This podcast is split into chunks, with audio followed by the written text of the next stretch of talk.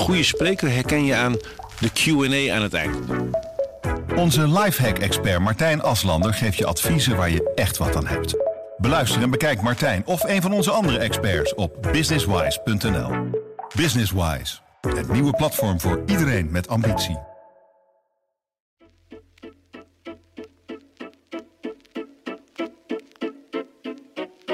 Hallo, dit is Haags Half Uurtje, de politieke podcast van Trouw. Mijn naam is Christel Smit en tegenover mij zit Petra Vissers. Alweer. Je Alweer. wordt een beetje de vaste tafel, tafeldame van Haags Half Uurtje. Ja, Hoe komt dat? Ja, dat komt omdat wij het deze week gaan hebben over de spreidingswet voor asielzoekers. Ehm, nou zullen sommige luisteraars denken van eh, die spreidingswet, daar hebben jullie het al zo vaak over gehad. En die is toch zo langzamerhand wel eens dood en begraven. Maar nee, maar nee. hoe zit dat precies deze ja, week? nee, ik heb die wet, eh, geloof ik al, eh, ik en velen met mij, vier of vijf keer eh, ten graven gedragen. En toen kwam die toch weer terug, als een duveltje uit een doosje. En deze week ehm, heeft de Kamer eindelijk, zou ik bijna willen zeggen, het wetsvoorstel besproken. Even heel kort samengevat, die spreidingswet, die, in de kern komt die erop neer dat gemeenten gedwongen kunnen worden om een bepaald aantal asielzoekers op te vangen, Ja. toch? In het kort inderdaad komt de wet erop neer dat de staatssecretaris uiteindelijk gemeenten kan dwingen om een asielzoekerscentrum te openen. Ehm, en daar gaat wel van alles aan vooraf. Dat is een soort beloning en, en er zitten allerlei cycli in die best ingewikkeld zijn. Maar uiteindelijk ehm, komt het daarop neer. Ja. ja. En die wet was eigenlijk na de val van het kabinet. eh, daarvoor was die natuurlijk al lastig eh, bespreekbaar in sommige Ja. fracties. Maar na de verkiezingen was het was het helemaal lastig. Ja, die wet heeft echt een lange voorgeschiedenis. Ehm, het was eigenlijk al bij dit aantreden van het kabinet was het eigenlijk al duidelijk dat het helemaal vast aan het lopen was in de asielopvang. En dat zijn beelden die denk ik iedereen zich nog wel herinnert van al die mensen die in Ter Apel, waar het aanmeldcentrum is van de Immigratie- en Naturalisatiedienst, ehm, stonden te wachten, in tenten sliepen en uiteindelijk ook in het gras hebben geslapen vorig jaar zomer. En ehm, de huidige demissionair staatssecretaris Erik van den Burg, die kwam uit Amsterdam, was daar wethouder geweest. En het idee was toen eigenlijk wel van, nou, als iemand dit op kan lossen, dan is het Erik van den Burg wel. Dacht ook Erik van den Burg zelf, overigens. Ehm, maar dat lukte niet. Hij, eh, dat, dat zegt hij ook, hij belt eh, zich helemaal suf. En eh, hij eh, doet constant eh, moreel appel op burgemeesters om ter Apel te hulp te schieten, maar het, het schiet gewoon niet op. Ehm, dus hij is op den duur ja, met een wetsvoorstel gekomen, wat nu de spreidingswet is gaan heten. Eh partijen op de rechterflank noemen hem consequente dwangwet. Kijk, de bedoeling is dat asielzoekers beter over het land verdeeld worden. Eh, de hoop is dat gemeenten dat vrijwillig gaan regelen, gemeenten en provincies samen. En als dat niet lukt, dan zit er een element van dwang in. En dat element van dwang, dat ligt ontzettend gevoelig. Dus die wet is in het najaar al een keer bijna gesneuveld, omdat de VVD-fractie toen nog in de coalitie hem niet wilde steunen. Mark Rutte moest daarbij komen. Toen eh, is hij na de val van het kabinet, eh, trok de VVD-fractie zijn handen ervan af. Toen dacht ook iedereen, dit gaat hem niet meer worden.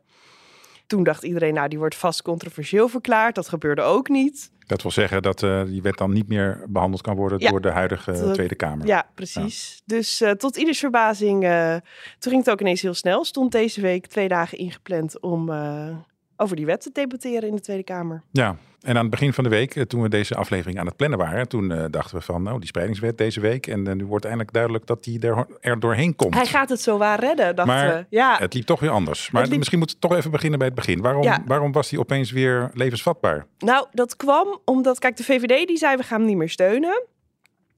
Toen dacht ook iedereen, nou ja, dan is er geen meerderheid in de Kamer. En ehm, toen is dankzij een eh, wijzigingsvoorstel, een amendement heet dat, van het CDA, kwam er ineens steun van, leek het, van BBB en SP. En met name BBB is belangrijk, omdat die partij in de Eerste Kamer zo groot is. Want daar moet die wet ook nog doorheen. Daar moet die Ja. wet ook nog doorheen. Dus eh, er leek een nipte meerderheid te zijn in de Tweede Kamer. Ja, en die, die brokkelde af. Eh, daar komt het eigenlijk op neer in die twee dagen dat ze erover debatteerden. Eh, maar in het begin eh, was er dus een voorstel waar een meerderheid voor was. Waar, waar kwamen die wijzigingen? Hè? Want er waren gewoon wijzigingen aangebracht aan die wet. Ja, Waar, waar kwamen die grofweg op neer? nou, wat, waar die op neerkwamen was dat de gemeenten langer de tijd zouden krijgen om vrijwillig bedden aan te bieden. En uh, hij zou, die, die wijziging maakt de wet wat simpeler. Want wat ook nog een groot probleem is, slash was met deze wet, is dat hij niet alleen. Kijk, hij lag politiek zo gevoelig en het was zo'n lastig compromis tussen uh, de gevallen coalitie, dus tussen VVD, CDA, D66, ChristenUnie. Daar was een tekst uitgerold waarvan gemeenten en provincies, de Raad van State, uh, de uitvoeringsorganisaties uh, in de asielketen eigenlijk allemaal zeiden: ja, sorry, maar hier, kunnen wij gewoon niet meer uit de voeten. Dit is zo'n gedrocht van een wet, zeg ik dan even oneerbiedig. Um, en dat was weer een groot probleem voor bijvoorbeeld PvdA en GroenLinks, die op zich wel voor dat principe hè, zijn om dat beter te spreiden en ook niet tegen die dwang zijn. Maar die zeiden, ja, maar we gaan toch geen wet aannemen die zo slecht in elkaar zit. Nou, um, CDA is met een wijzigingsvoorstel gekomen, voelde zich natuurlijk niet meer gebonden aan de VVD om dat allemaal wat simpeler te maken en ook tegemoet te komen aan die kritiek van gemeente en provincie. Dat dat, dat systeem met eerst vrijwillige fase, dan nog een vrijwillige fase, twee verschillende beloningen, om dat allemaal simpeler te maken. Oké, okay. uh, je hebt dat debat gevolgd, hè? Uh, wanneer was het? Uh, dinsdag, dinsdag, en woensdag? woensdag ja. Uh, en volgens mij heb jij ook iets gemerkt van nog wat uh, achterblijvende uh, onvrede over de val van het kabinet ja. bij de andere coalitie. Ja, dat blijft wel opvallend. Er zit heel veel vrevel nog over de val van het kabinet. Is ook gevallen op migratie, hè? op um, oneenigheid over maatregelen om het aantal migranten te beperken. En met name tussen CDA en VVD zag ik in dit debat wel heel veel onmin. En ik denk ook dat het CDA had gedacht, nou weet je wat, uh, we gaan die spreidingswetten doorkrijgen zonder de VVD. En uh, wij trekken die car. Ja, terwijl de VVD dacht van, wij gaan dat lekker in ons eentje tegenhouden. Ja. Uh, dat lukt lekker niet. En de, ja, ja, precies. De VVD dacht natuurlijk, ja, als wij onze handen ervan aftrekken, dan uh, houdt het op. En uh, het zal al een uh, verrassing geweest zijn. Ik denk ook een teleurstelling voor die fractie dat, dat het überhaupt zo snel ineens toch op de agenda stond. En uh, nou ja, toen leek het het ook nog te gaan halen onder leiding eigenlijk van het CDA. Dus dat, en, de, de, en dat kwam ook gewoon een paar keer terug in het debat van ja, ja, instroom. Want kijk, de VVD zegt en de fracties aan de rechterzijde van de VVD die zeggen wij willen deze spreidingswet, dwangwet niet eerst moet er of een complete asielstop komen, dus alle grenzen dicht, of er moeten gewoon veel minder asielzoekers naar Nederland komen. En je hoort dan het CDA een paar keer zeggen van ja, uh, er lag een pakket en uh, over een heel klein ding hebben jullie toen het kabinet laten vallen. En we hadden allemaal goede ideeën om de instroom te beperken. Maar uh, door jullie, omdat jullie je poot stijf hielden, nou ja, dus die discussie borrelde ook een paar keer boven. Oké, en, ja. en hoe, hoe, hoe stelde de VVD zich op in dat debat? Was hij verrast, overrompeld? Nou ja, die zijn tegen. Die willen deze wet niet. Maar voelden ze dat ze eigenlijk aan de verliezende kant dreigden te staan? Ja, er, ik bespeurde wel zagrijn. Maar uh, Ruben Brekelmans, het, het, Kamerlid van de VVD, die kwam aan het woord um, na Caroline van der Plas van de BBB. En die had in die bijdrage van Caroline van der Plas gebeurde iets uh, geks of iets wat niemand helemaal zag aankomen. Namelijk dat zij ineens zei: Ik ben niet voor deze wet. Terwijl het aan het begin van de week, aan het begin van de ochtend, uh, nog leek alsof haar fractie wel voor de wet zou stemmen. Dus dat had Ruben Brekelmans al wel gehoord tegen de tijd dat, uh, dat hij moest beginnen met praten. Oké. Dat het uh, ineens toch onzekerder werd of die wet het wel zou gaan halen. En er was er ook nog een speciale rol voor de PVV'er van dienst, uh, ja? Marcus Sower. Wat deed die precies? Ja, die kondigde aan uh, op zijn uh, Amerikaans dat hij die wet wilde filibusteren. Mm -hmm. Wat betekent, nou ja, het, sorry, ja, het slaat eigenlijk nergens op in de Nederlandse context. In, in de VS kun je zo lang kletsen tot een wet vanzelf in de vergetelheid raakt. Maar dat... dagenlang, hè? Ja, dagenlang. Ja. En dan zitten er geloof ik deadlines aan. Nou ja, ik weet niet precies. Maakt ook niet uit. Um, hij was van plan zes uur lang te praten. Uh, om de bewetsbehandeling te frustreren. En hij begon om uh, tien uur s avonds. En hij hield het uh, twee uur vol. Dus uiteindelijk heeft hij die zes uur niet volgemaakt. Hij kwam ook aanzetten met een heel groot pakket papier. Maar je zag ook wel in de loop van die twee uur dat hij ook hele stukken van dat pakket toch maar terzijde schoof zonder hem op te lezen. Dus uh, die heeft twee uur uh, ja, gepraat. Ja, Ja, en dan begonnen de andere Kamerleden daar een beetje cynisch op te reageren. Ja, Of, eh, die, aan de ene kant zag je, die worstelde dan ook een beetje met, ja, moeten we dit nou over ons heen laten komen en zo min mogelijk aandacht geven? Of, of moeten we er toch iets van zeggen? Dus eh, Van de Plas, die zei op de duur wel van, ja, wil misschien de heer Markenshouwer ook rekening houden met al die andere mensen die hier in de Kamer werken en hier naar moeten luisteren? Eh Kati Piri van het PvdA, die gooide het over een andere boeg. Die zei, eh, nou ja, ik daag de heer Markenshouwer uit om hier daadwerkelijk zes uur te staan. Nou ja, dat lukte hem dus niet. En Toen ontlokte dat haar ook de opmerking van... nou, ik eh, stel vast dat de heer Markensauer niet de eerste man is... die zijn eigen uithoudingsvermogen overschat. mhm. Nou, dat zorgde nog voor enige hilariteit om middernacht. Dus, ehm, nou ja, dat. Ja, onze producent eh, Hanna Onze begint eh, producent spontaan te lachen. ja. Maar het was ook best een grap. grappig moment. Maar het was eh, ook ja. best een grappig moment. En zeker, je moet je ook voorstellen, iedereen zat daar ook al sinds vier uur 's middags. Dus dan, ja, dan was, moest iedereen wel lachen. Hey, maar je lichtte al een tipje van de sluier op dat er een wending was in dat debat. En dat opeens eh, BBB eh, voor vrouw Caroline van der Plas tegen was. Hoe, Ja, hoe of- kwam dat opeens? Nou ja, dat werd dus ook. Dat was ook niet helemaal duidelijk wat ze nou precies of ze voor of tegen was. Dus dat was ook een heel gek moment. Want zij begon eigenlijk met zeggen van ja, ik ehm, ben voor eerlijke spreiding van asielzoekers. En ik vind het oneerlijk dat de meeste asielzoekers worden opgevangen in de regio. En de grote steden moeten meer verantwoordelijkheid nemen. En de rijkere gemeenten moeten meer verantwoordelijkheid nemen. Dus die hele aanloop dacht iedereen, oh nou, nou gaat ze zeggen. Dus ik vind dit een goede wet. En toen zei ze, ja, maar ik ben niet voor de, voor de wet zoals die er nu ligt. En toen ontstond er ook een heel raar eh, eh, debat eigenlijk. Want ja, omdat zij natuurlijk zo belangrijk is in de Eerste Kamer... stonden al die Kamerleden klaar voor de, voor de interruptiemicrofoons. Waarin ze ook zeiden van, ja, eh, oké, u, u bent dus tegen die wet zoals die er nu ligt. Wat zijn dan de voorwaarden om wel in te stemmen? Ja, dat werd ook niet helemaal duidelijk zei Van der Plas, ja, ik ga nog amendementen indienen. Ja, waar zijn die amendementen dan? Ja, daar, wordt, daar werk ik nog aan. Eh, dus dat, dat bleef heel erg in de lucht hangen van wat bedoelt ze nou precies en wat wil ze nou precies? Ehm, Is zij in de tussentijd gebeld door mensen uit haar achterban? Nou ja. hoe kun je hier in vredesnaam voor zijn? het Zoiets? interessante wat er wel gebeurde, wat ik wel dacht, zij was natuurlijk heel lang in de eentje. Dus zij kon ook in de eentje min of meer verzinnen wat ze van dingen vond. En eh, zij heeft nu natuurlijk ineens een grotere fractie door eh, eh, overstappers vanuit eh, PVV en Ja21. Met z'n vieren, hè? zijn Met z'n nu. vieren Ja. zijn ze nu. Ja, je weet wat Ja21 en de PVV van migratie vinden. Dus uiteindelijk zei ze op woensdag ook... ehm, ja, ik heb er even over nagedacht. En bij nader inzien, ik heb ook even overlegd met mijn team... vind ik dat er te veel dwang in deze wet zit. Dat vond ik ook wel een tekenend moment. Dat ik dacht, oh ja, je hebt... Het klinkt wel alsof iemand jou op het matje heeft geroepen. Ook dat bij nader inzien. Nou ja, dus uiteindelijk kwamen ook haar amendementen, die wijzigingsvoorstellen. En nu wil ze dus maximaal 30.000 bedden per twee jaar.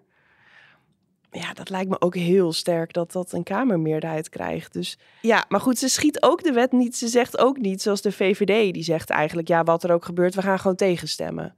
Dus hoeveel wijzigingsvoorstellen je er ook aanhangt... wij vinden deze wet slecht. Dat zegt ze ook niet. Dus het hangt nog een beetje in het midden. Oké. En wanneer wordt er gestemd? Nou, dat is ook interessant, want het, op verzoek van dus Van der Plas... er zou dinsdag gestemd worden over al die wijzigingsvoorstellen... en daarna over de wet. Van der Plas heeft gevraagd van... kunnen we eerst dinsdag over al die wijzigingsvoorstellen stemmen...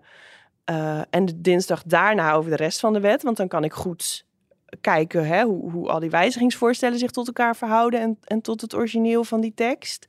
Dus dat klinkt dan wel weer alsof ze echt serieus aan het overwegen is of ze voor of tegen wil stemmen.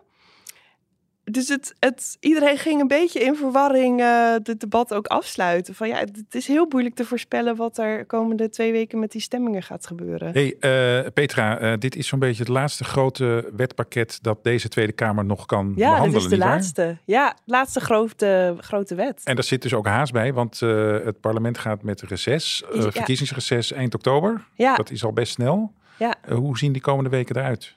Nou ja, wat ik wel ook interessant vond aan, um, aan dit debat, is dat je ook heel goed kan zien hoe die verschillende fracties en, en die verschillende partijen zich tot elkaar verhouden zonder gebonden te zijn aan coalitieafspraken. En ehm, Dat zagen we vorige week al een beetje gebeuren bij die algemene zag je bij de beschouwing. Ja. algemene beschouwing natuurlijk ook al gebeuren. En wat me hier bijvoorbeeld ook heel erg op, opviel, was dat er ook, eh, ook wel echt veel gezocht werd ook naar samenwerking met de SP, de steun van de SP. Je zag ook eh demissionair staatssecretaris van de Burg, zag je ook heel erg toenadering zoeken tot de SP. Ja, die heeft hij ook nodig. Van ja, ik ga dan toch even kijken naar die voorstellen die u doet. En dat is misschien toch interessant. En ja, in een coalitie hoeft dat allemaal niet. Dus je ziet ook ineens bij zo'n groot, zo'n grote wet, die zoveel invloed heeft, ook op de verhoudingen tussen eh, Rijk en gemeente en provincies. Het gaat natuurlijk niet alleen over asielzoekers. Het is ook een wet die gaat over hoe gaan we als overheden met elkaar om. Zie je dus ineens wat er kan gebeuren als datgene wat zich normaal in die, in die coalitiekamer zich afspeelt op de voorgrond treedt. En dat, dat vond ik ook wel heel leuk om te zien. En dan zie je dat die middenpartijen ja, toch, toch elkaar gaan opzoeken. En dat het CDA zich nu, in ieder geval deze twee dagen, ook heel erg aan het richten was op, op het midden. Terwijl ze toch ja, eerder wat meer naar rechts keken. En, en de VVD kijkt juist heel erg naar rechts. Ehm, dat is ook wel grappig om te zien. En wat ik ook wel leuk vond om te zien... Kijk, debatten over migratie en asiel kunnen heel snel best wel fel worden. Heel polariserend ook. En dat, dat viel me heel erg mee eh, deze week. Dus dat... Kijk, tuurlijk zijn er nog steeds een aantal partijen, met name op de rechterflank, die woorden gebruiken ehm, die niet leuk zijn om te horen. Maar ehm, ja, het was best wel een goed debat. Oké, Ja, dat eh, is, mag verrassend heet inderdaad Ja. over dit onderwerp. Want dat Ja. gaat al snel over grenzen dicht en... eh, ja precies. En het wordt al snel iedereen in zijn eigen loopgraven en zijn schuttersputjes. En dat je zag nu, ik denk juist omdat het kabinet demissionair is en de coalitie zich niet aan elkaar gebonden voelt, zag je dat eh, iedereen best wel bereid was om daaruit te klimmen. Dus dat, eh, ja, dat is misschien toch eh, hoopgevend voor de periode na de verkiezingen. Hey, nog even voor mijn begrip, want de Tweede Kamer is natuurlijk, eh, loopt op zijn laatste benen. Deze Ja. Tweede Kamer, maar de Eerste Kamer niet, want Nee. die is net gekozen eigenlijk. Ja. Dus zit daar minder haast achter als het om de behandeling in de Eerste Kamer gaat? Nou ja, die kunnen ze in principe, eh, ja, ze, ze moeten voor de verkie- het verkiezingsreces hierover stemmen. Hè? Want eerst komt dan de wijzigingsvoorstellen, daarna de complete wet. En ik denk dat dus de stemming over de complete wet is dan denk ik de laatste week van deze Kamer. Volgens mij begint dan het verkiezingsreces. En ehm, daarna gaat hij naar de Eerste Kamer. Ja, en dan, ja. En eh, ja, goed, je noemde al die andere partijen, maar toch de BBB blijft wel een sleutelfunctie Ja. vervullen. Hè? Want die zijn de grootste in de Eerste Kamer. ja. Kun je stellen dat als die, als die BBB tegenstemt in de Tweede Kamer, dat het dan alsnog dood Ja. is, die wet? Ja, als de BBB Ja. tegenstemt, dan is de wet in de Eerste Kamer, gaat hij het niet halen. Dan zou hij het in de Tweede Kamer nog net wel kunnen halen, maar dan is het in de Eerste Kamer afgelopen. Ja. Ja, Oké. Dat zijn de Haagse politieke eh, machinaties. Maar als we eventjes ons verplaatsen in de eh, gemeenten en de eh, asielzoekers niet te vergeten, die dit allemaal aanschouwen. Wat voor praktische betekenis heeft het al dan niet doorgaan van die spreidingswet Ja. voor hun? nou ja, wat denk ik goed is om niet te vergeten, is dat er weliswaar dit jaar geen mensen op, in het gras hebben geslapen, maar dat er dus al anderhalf jaar, en dat zijn er nu meer dan 20.000 mensen in noodopvang en crisisnoodopvang zitten. Dus dat zijn evenementenhallen, sporthallen, helemaal niet plekken die geschikt zijn om maandenlang in te bivakeren. Eh, dat is echt, collega Johan van Heerde heeft er ook een vrij recente reportage gemaakt in zo'n sporthal. Ja, iedereen verveelt zich helemaal de knetter. Eh, kinderen kunnen vaak niet naar school. Want de tragiek is ook nog dat veel gemeenten die zeggen... we willen wel hè, tijdelijk die noodopvang doen of die crisisnoodopvang... die zeggen vervolgens ja, maar wij willen dus alleen maar gezinnen. Waardoor de enigszins absurde situatie ontstaat... dat dus de jonge mannen in de goede AZC's zitten... met fatsoenlijke opvang en fatsoenlijke voorzieningen... en dus de vrouwen met kinderen in, in sporthallen. Dat is natuurlijk ook heel gek. Dat zal dan nog lang blijven bestaan. En wat er ook gebeurt is dat gemeenten eigenlijk het probleem bij Ter Apel neer blijven leggen. Dus ja, dat, dat blijft de komende jaren dan nog problematisch. Ja, dus eigenlijk in praktisch opzicht, of die wet er nou, eh, stel dat die er komt op 1 januari, of die, die komt er sowieso niet op 1 Nee. januari. Dus de, in praktisch verandert er voorlopig niets. Nou ja, ja, ook als de wet wordt aangenomen, zullen mensen nog, uh, nog wel even in uh, sporthallen zitten. Hoewel je zag al wel toen een jaar geleden die wet het, dreigde te gaan halen, toen de coalitie er nog zat, zag je al wel dat gemeenten gingen voorsorteren. En zeiden van, nou ja, nou ja, goed, als die wet er aankomt, dan willen we wel een fatsoenlijk AZC gaan openen. En dat is toen eigenlijk weer als een plumpudding in elkaar gezakt op het moment dat het kabinet viel. Dus ik kan me wel voorstellen dat als, hè, stel dat op den duur duidelijk wordt dat deze wet het gaat halen, dan, dan zie je wel een soort vooreffect. Maar goed, de problemen in de asielopvang zijn dan nog steeds niet uh, 1, 2, 3 opgelost. En als hij het niet gaat halen, ja, dan lijkt me dat een volgend kabinet weer uh, van nul of aan moet beginnen. En als je het wel haalt, dan zullen in ieder geval die gemeenten blij zijn dat er eindelijk uh, een knoop is doorgehakt. Ja, de gemeente, de gemeente en provincies willen heel graag dat deze wet uh, het haalt. Dat was ook nog wel een grappig moment. Want Van de Burger, de staatssecretaris, die zei dat ook van, nou ja, dit is ook een, je moet niet vergeten, dit is ook een wens van de gemeente en provincies zelf. Die willen heel graag dat wij in deze kamers de wet aannemen.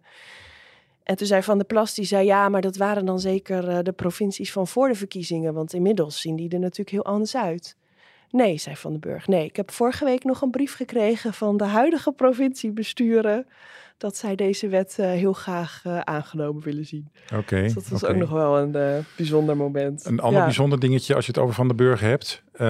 is, die staat op nummer 4 van de ja. VVD-lijst. Dus ja. die wordt straks waarschijnlijk in de Kamer gekozen. Dat ja, lijkt mij wel. In een fractie die sterk tegen die spreidingswet is. Ja, maar moet vervolgens nog een tijdje door als staatssecretaris om die te verdedigen. Ja. Hoe vreemd is dat? Ja, daar werd hij ook wel op aangepakt hoor. Er waren ook wel meerdere fracties die zeiden van ja, maar wie staat hier nou? Want uh, wat vindt Erik van den Burg eigenlijk van uh, die spreidingswet? En, en dan zegt hij, en dat klopt staatsrechtelijk klopt dat natuurlijk. Hij zegt ja, staatssecretaris van den Burg uh, staat hier namens het kabinet, staat hier namens de kroon. En die stelt voor om dit wetsvoorstel aan te nemen aan uw Kamer. Uh, dus hij, is daar, uh, hij laat zich daar op zich niet door uh, van slag brengen. met, name de, met name de PVV ging daar natuurlijk heel hard op van ja, dit kan toch niet. Um, maar de voorzitter woensdag was Martin Bosma, wat een PVV'er is. Maar die wees ook wel zijn eigen collega terecht. Die zei, nou meneer Markenshouwer, de staatssecretaris staat hier namens de kroon. Dus op zich, staatsrechtelijk gezien kan het. Maar ik zei ook tegen collega's, ja, het lijkt me toch heel gek als, als de VVD straks campagne gaat voeren en iemand fotografeert Erik van den Burg met een flyer ja. waarop staat, uh, we zijn tegen de spreidingswet. Dus misschien, uh, misschien wordt hij wat minder actief uh, ja, tijdens ik, de campagne, zou ja, je kunnen voorstellen. Het, het is wel een beetje een gekke situatie. Het voelt wel raar. Ja. Hey, en als we het toch over de campagne hebben, die we de komende weken zien losbranden. Wat voor rol zal migratie daarin spelen volgens jou? Ja, nou dat wordt best wel heel interessant, want um, het zal ongetwijfeld een grote rol gaan spelen. Maar de vraag is um, of het het grootste onderwerp gaat worden. Dat was natuurlijk een verwijt toen het kabinet viel. Was een deel van de partijen maakte de VVD het verwijt van ja, jullie hebben het kabinet laten vallen en dan willen jullie zeker zo meteen een campagne over migratie die jullie dan winnen. Ik bedoel, dat, dat ontkent de partij natuurlijk in alle toonaarden, maar het lijkt nu toch iets meer richting bestaanszekerheid Precies. te gaan. Uh, dus dat wordt spannend. Maar migratie zal ongetwijfeld een thema zijn. En ik denk dat de partijen op de rechterflank... die zullen zonder twijfel uh, de VVD voor de voeten werpen... dat ze hebben meegeschreven aan de spreidingswet. Ook al zullen ze er tegen gaan stemmen. En uh, het zal vast over manieren gaan om instroom te beperken. Hè? Dus het aantal migranten en asielzoekers te beperken. Um, wat je wel ziet gebeuren, en dat, dat is wel interessant, is dat um, de partijen die nu uh, op veel virtuele zetels staan, hè, BBB en um, Nieuw Sociaal Contract van Omzicht, die verbreden die discussie die voorheen eigenlijk alleen maar over asielzoekers ging, naar uh, alle vormen van migratie. En dat is wel interessant, omdat er de afgelopen jaren komt natuurlijk ook door de dominantie van de PVV, is de discussie over migratie heel erg gegaan over asielzoekers. Terwijl dat echt een heel klein deel is van het aantal migranten. Ja. En je ziet dat Omtzigt en Van der Plas, die willen het heel graag hebben over arbeidsmigratie. En dat is een veel grotere ja. aandeel. En studiemigratie. Hè? En studiemigratie. Uh... Uh, ook de verengelsing van het onderwijs. Dus dat debat verbreedt zich. Um, wat ook interessant is, is op dat onderwerp vinden BBB en uh, Omtzigt de SP heel erg aan hun zijde. Dus dat is ineens weer een nieuw soort alliantie Mhm. of, of, of samenwerking of flirt, of hoe je het ook maar wil noemen. Ehm, dus dat maakt ook het debat over migratie en asiel, wat voorheen ook altijd heel voorspelbaar was op een bepaalde manier, geeft dat ook wel weer een nieuwe dynamiek. Want ja, wat doet de VVD dan met een onderwerp als arbeidsmigratie? Want dat is een partij voor ondernemers. En daar vindt de VVD weer de BBB aan haar kant, toch? Ja, het- maar de VVD worstelt daar wel mee, want die wil het eigenlijk over asielzoekers Ja. hebben. Dat was, dat is, Ja. was het plan. En die flirt daar een beetje mee met de PVV Met de weer. PVV, ja. Die zetten de deur naar de PVV voor het eerst weer open. Wat natuurlijk ook nieuw is. En de PVV zegt dan wel, ja, we willen inderdaad wel compromissen sluiten. En Geert Wilders die vond zichzelf wel milder. Nou ja, daar heb ik vooralsnog weinig van gezien. Maar er wordt op dit thema wel... Ja, ik denk dat dat wel interessant wordt. Er worden, er worden wel weer nieuwe discussies eh, ontspruiten, zal ik maar Ja. zeggen. Ja, want de VVD Ja. die, die eh, eh, heeft een, het idee van ja, we hebben het jarenlang geprobeerd met D66 Ja. en ChristenUnie. Is niet gelukt. Dus dan maar via de PVV. Laten we maar naar rechts kijken. Ja, maar de vraag is dus als zij het zo blijven verengen tot ehm, we willen minder asielzoekers en daarvoor gaan we kijken naar PVV ja 21 die kant op, of dat ehm, lukt om daar een thema van te maken als ondertussen BBB en Nieuw Sociaal Contract zeggen ja, maar wij willen het ook best hebben over asielzoekers. Maar wij willen het ook hebben over arbeidsmigratie en wij willen het hebben over studiemigratie. Terwijl zeker internationale studenten zijn voor de VVD altijd een heel belangrijk eh, onderwerp geweest waar ze zich op wilden profileren. Van wij halen ze juist hier naartoe. Hè? Nederland, kennisland, innovatieland. En als je dan ineens gaat zeggen, ja, wij willen minder internationale studenten en misschien ook wel minder expats die voor Philips ASML gaan werken. Ja, dan, dan komen zij ook wel een beetje klem te zitten.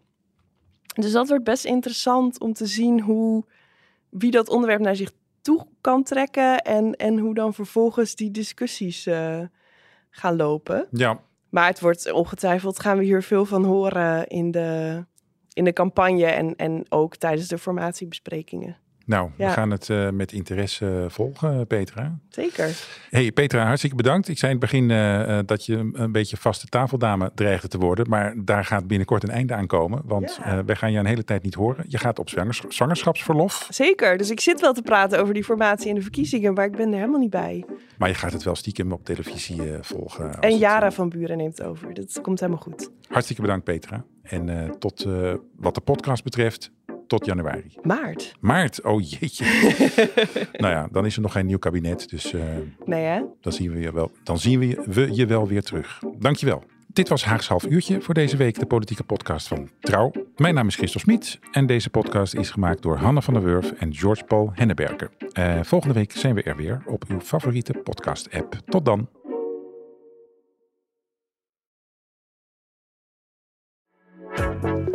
Een goede spreker herken je aan de Q&A aan het eind. Onze lifehack-expert Martijn Aslander geeft je adviezen waar je echt wat aan hebt. Beluister en bekijk Martijn of een van onze andere experts op businesswise.nl. Businesswise, het nieuwe platform voor iedereen met ambitie.